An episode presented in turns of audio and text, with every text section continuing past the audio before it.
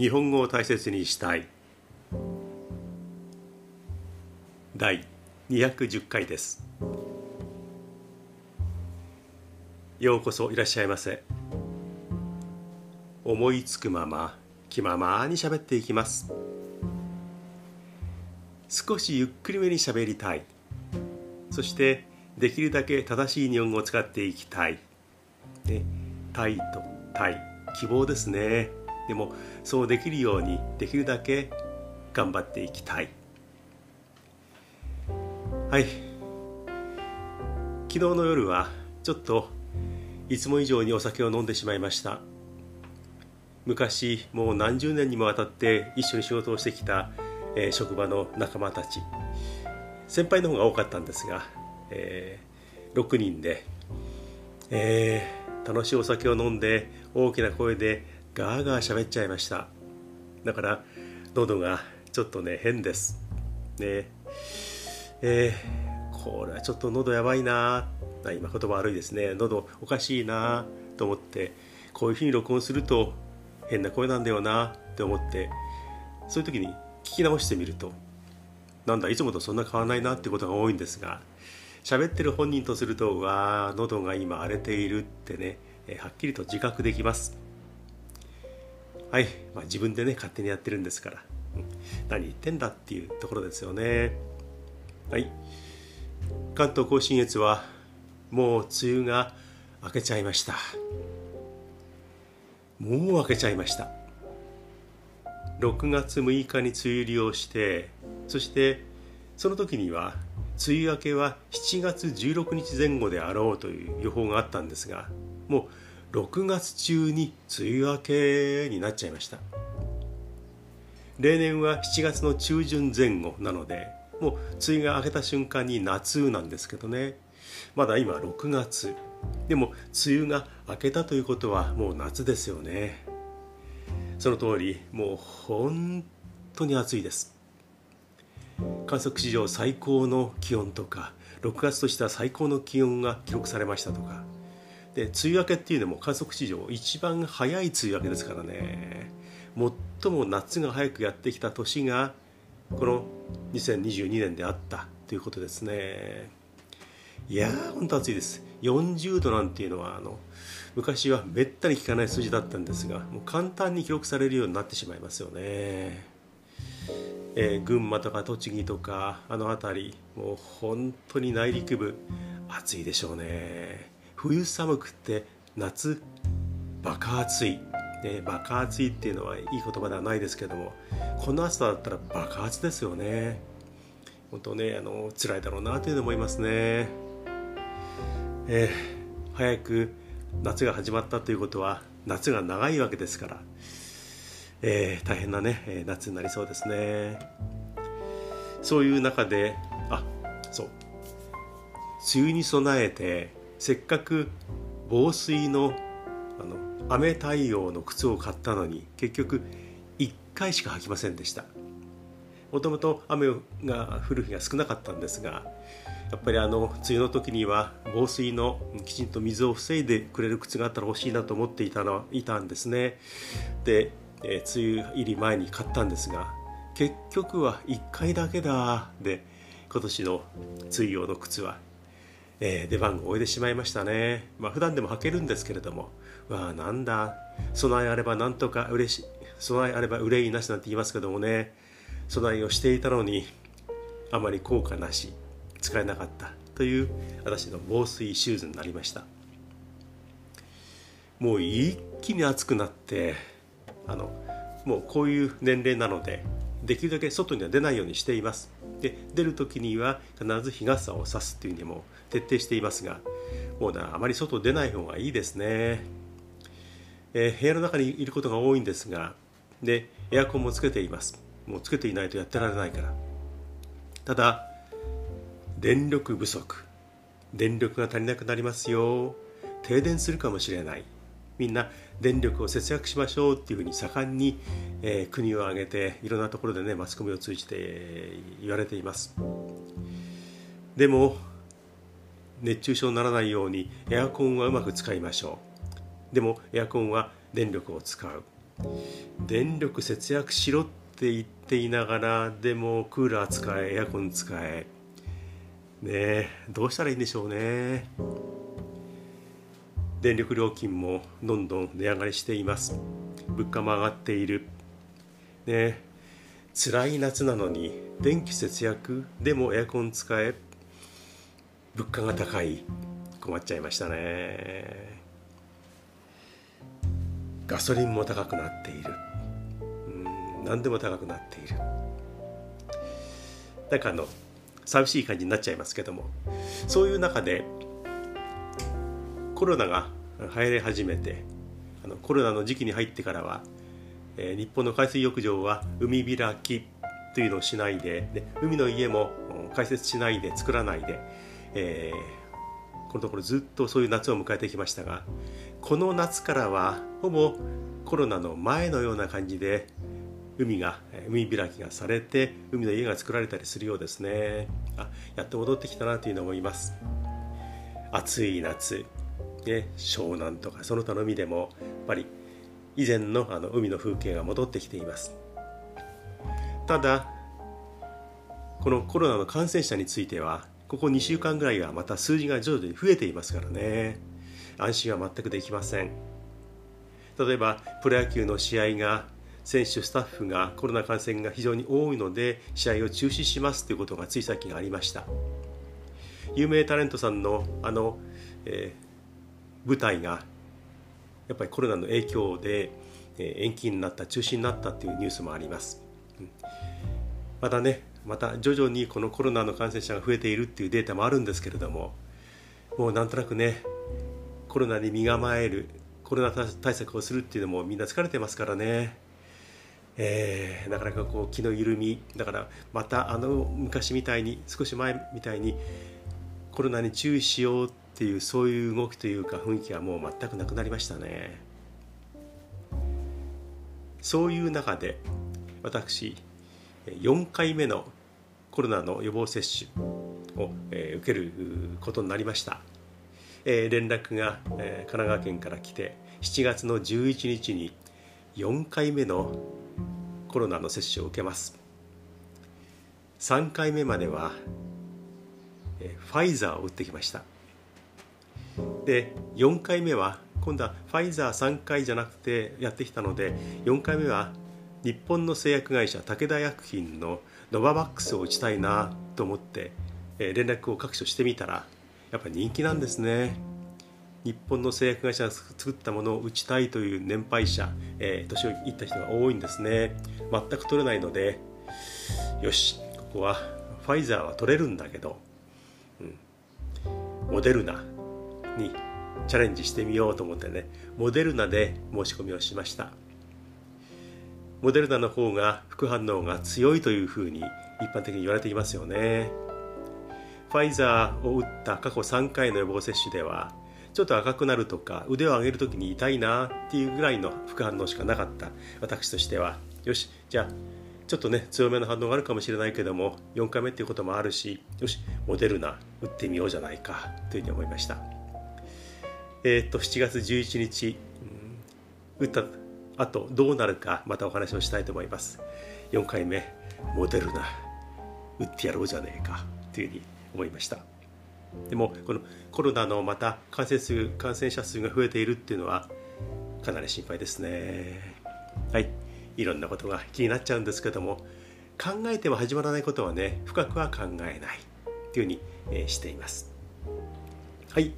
また話がポーンと飛んでいって、物の名前の話、時々あれ今はそういうふうに言うようになったんだ、いつの間にかそうなったんだっていうことに出会います。えー、物の名前、つい最近あれと思ったのはトルコのあの古い都の話。首都ではないですよね。トルコは確か首都はアンカラですよね。えー、中学校の時に覚えました。でもトルコの中では最も有名な都市、イスタンブール。これまでずっとイスタンブールって言ってました。地理の教科書にもいろんなものの本にもね、あの、えー、書物などにもイスタンブールで有名なもう何十年も前に大ヒットした歌に「飛んでイスタンブール」という歌もありました。飛んでイスタンブール、お前の歌はいいから久しぶりですね。これね、飛んでイスタンブールっていう歌もあったんですが、今はイスタンブルっていうらしいですね。その方が、えー、主流になってきて、これからみんなイスタンブルって言いましょう。で、法律が変わったわけでもなく、どっかでお知らせが来たわけでも何でもないんですけども、いつの間にかイスタンブルになりましたね。ブールがなくなってブルになっちゃいました。あ、イスタンブルなんだって、えー、私の頭の中もね、トルコのあの町はイスタンブルってもちゃんと変換は聞いているんですけども、急にこう変わるっていうのはね、不思議ですね。もともとは外来語カタカナを外来語をカタカナにして、あの日本の名前として日本人が喋っているわけだから、あの微妙な部分はあったんでしょうけども、あえてここに来てイスタンブルに変える必要があったのかなとは思います。でも言葉ってね、えー、こういったカタカナ言葉でなくてもカタカナの名前でなくても結構変わっていきますね。あ、これもカタカナですね。かなりこれは前に変わりました。腕時計のブランド名ですね。私お話ししたことありましたかね。腕時計が大好きな男なんです。まあにじゅう代の頃から腕時計、アンティーク腕時計にちょっとハマった状態になって、もうね、あの買い漁った時期もあったんですね。高いものは買えなかったんですが、あの時高いの買っとけばね、今ね億万長者です。まあその話は置いといて、腕時計大好きです。とりわけいろいろあるブランド名の中でロレックスが大好きです。腕時計は何と言ってもロレックス、もうそれ以外ないと思ってます。あのものによってはこのブランドのこの時計はいいな、あのブランドのこの時計もいいなっていうものはありますが、総合的に言ったらもう腕時計はロレックスだというふうに信じています。最近はアップルウォッチをしている人とか腕時計をしない人が増えてきて、ちょっと寂しいなと思うんですけども、みんなね、あのスマホ持ってますから時間わかりますもんね。だからみんな時計をしなくなりました。でも私腕時計大好きなんで、あの 外出、外出する時には必ずしています。あのロレックス、一昔前まではじゅうねんぐらいでしょうかね、間違いなくローレックスと言っていました。ローレックス、あ、今度買った時計ローレックス買いました、あ、ローレックスだねって言ってたんですが、今はロレックス、ローと伸ばさないロレックス。最近の時計の、あの雑誌などを見ても必ずロレックスになっています。何月何日からロレックスっていう言い方に変わりました、ローレックスはもうダメですよっていう、あの発表があったわけでも何でもないんですが、もう確実にロレックスに変わりました。だからイスタンブルもロレックスと同じように定着していくんでしょうけど、こういうふうにね、何の前触れもなく連絡もなく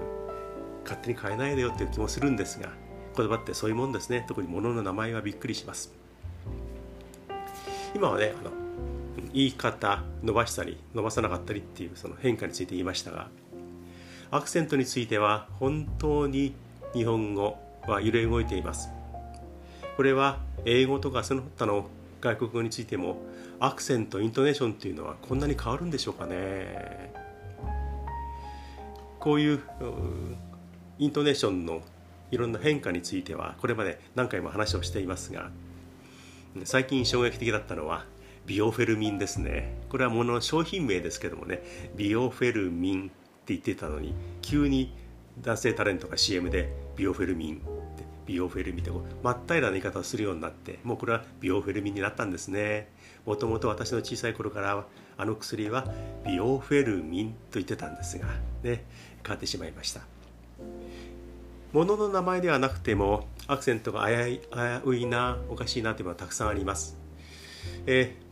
ー、日本にはあの標準語というものは当然あって、標準語を基準にしたアクセント辞典というものもあります。